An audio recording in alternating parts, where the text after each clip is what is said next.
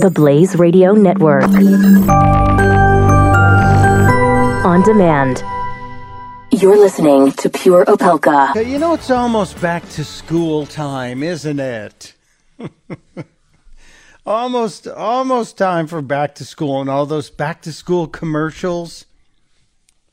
Well, the new school in New York City, it's a, it's a special school in New York City. Artsy fartsy. They have put out a special memo from the Office of Student Health Services on the topic of microaggressions.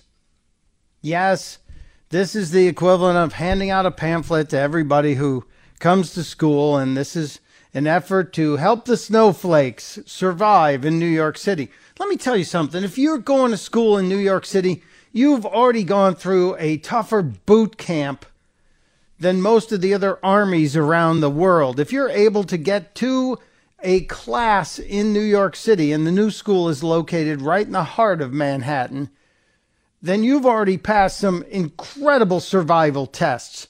Just if you're riding the subway. So to think that they'd have to put out this little guide to microaggressions, it just it irks me. What is a microaggression? Microaggression shows up as brief and commonplace verbal, behavioral, or envi- environmental indignities.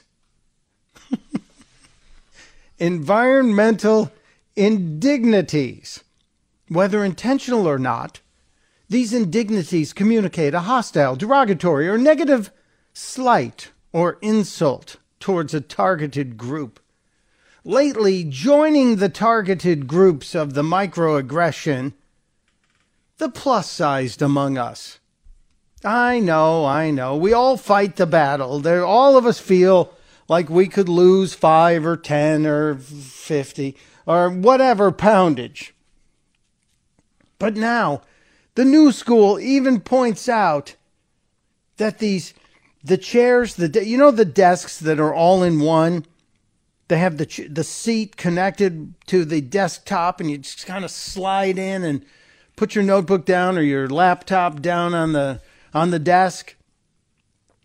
Yeah, they're saying that that those those standard size desks now they're a microaggression to plus sized people.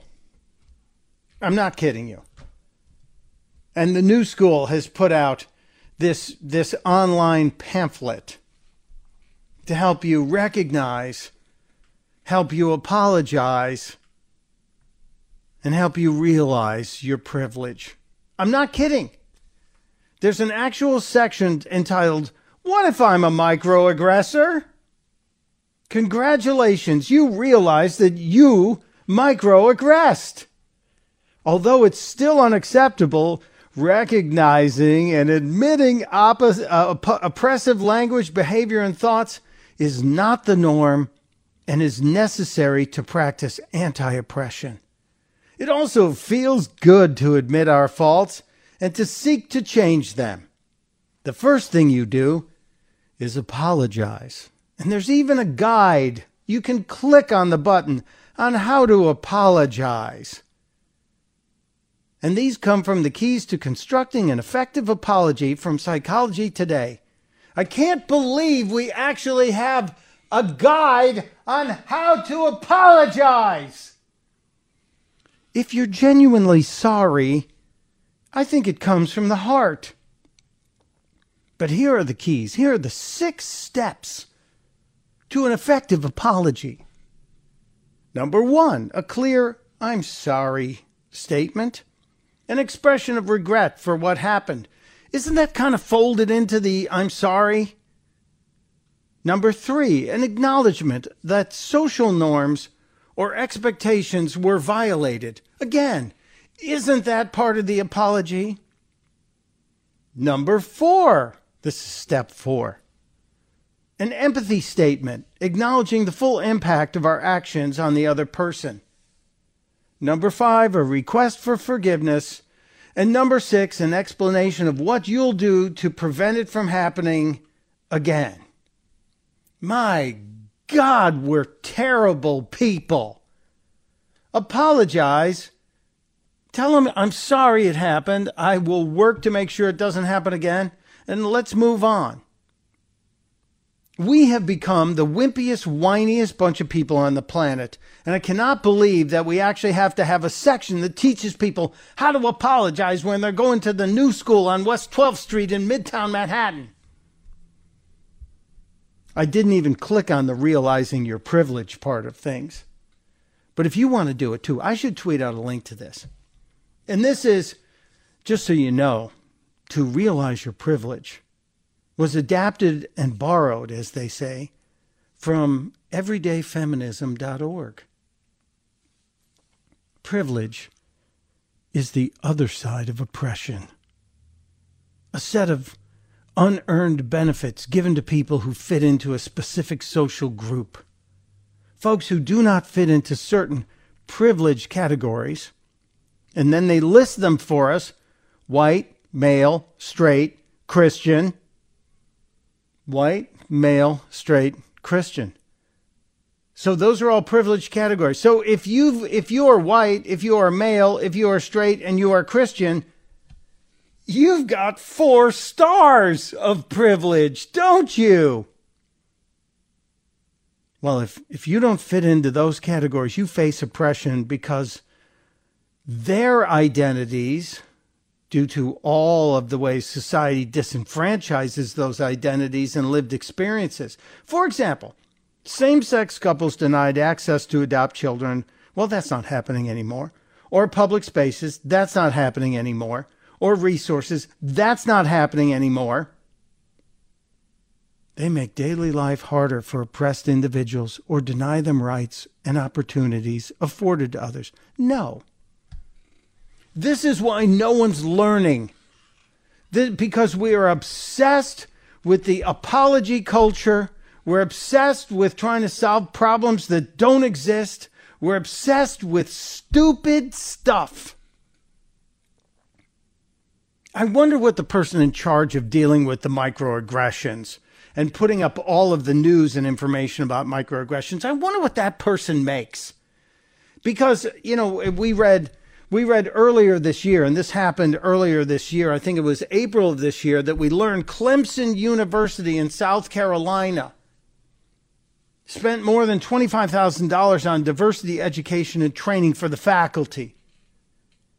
There was a PowerPoint presentation that faculty members had to go and sit through, and once they, they completed it, they were offered um, mugs and t shirts as a reward for completing the diversity or inclusion training, diversity education training. And there's a, a person whose job it is to be in charge of this diversity and inclusion program. And after I read this, I remember reading this, and inside this, this PowerPoint, there's actually a presentation that talks about the fact that if someone's late for class, you can't you can't call them out for it because because that's racist. Can you imagine? I'm going to tell you a little story. I was cost an entire grade level. I was studying classical literature and translation at Trinity University. Yes, I know it's a little bit of a heady subject for a, a bottom dweller like myself. But I studied classical literature and translation. And unfortunately, that class was at 11 o'clock in the morning. But at 10:30 every day, Jeopardy was on. I'm not kidding you. And we had a fierce Jeopardy tournament in the dorm. Now the dorm was halfway across the damn campus, but I wasn't about to give up a Jeopardy tournament. So I would stay until the final Jeopardy answer, complete it, and then sprint to my classical literature and translation class. And most days I would make it just about on time. But it was virtually every day that semester, that fall semester, I was l- the last person in class, the person who was sneaking in as the professor was closing the door, as Dr. Krieger was closing the door. And at the end of the semester, he asked me, Can I, um, Can I ask you why you plan the class you have before this uh, to be so tight that you're here virtually late every day? And I said, I don't have a class before this one, not realizing that I should have made something up. I told him, I, I don't have a class before this one. He goes, Then why are you late? Every day you're late. Why? And I told him the truth. I told him that Jeopardy was on and we had a wicked tournament every day in the dorm. And he stared at me and he shook his head and he said, You're you're kidding, right? I said, No. No, it's a it's America's favorite answer and question game and we actually play and we kind of we might have been betting beer money on it. I I'm just saying we didn't have the electronics you people have today. And Dr. Krieger took me aside after the class that day and he said, I appreciate your honesty, but I'm going to dock you an entire grade point for the semester because Jeopardy, a game show, was more important to you than classical literature in my class. Had I known that my tardiness and the punishment I received could have been called racism, I might have had a higher GPA that semester.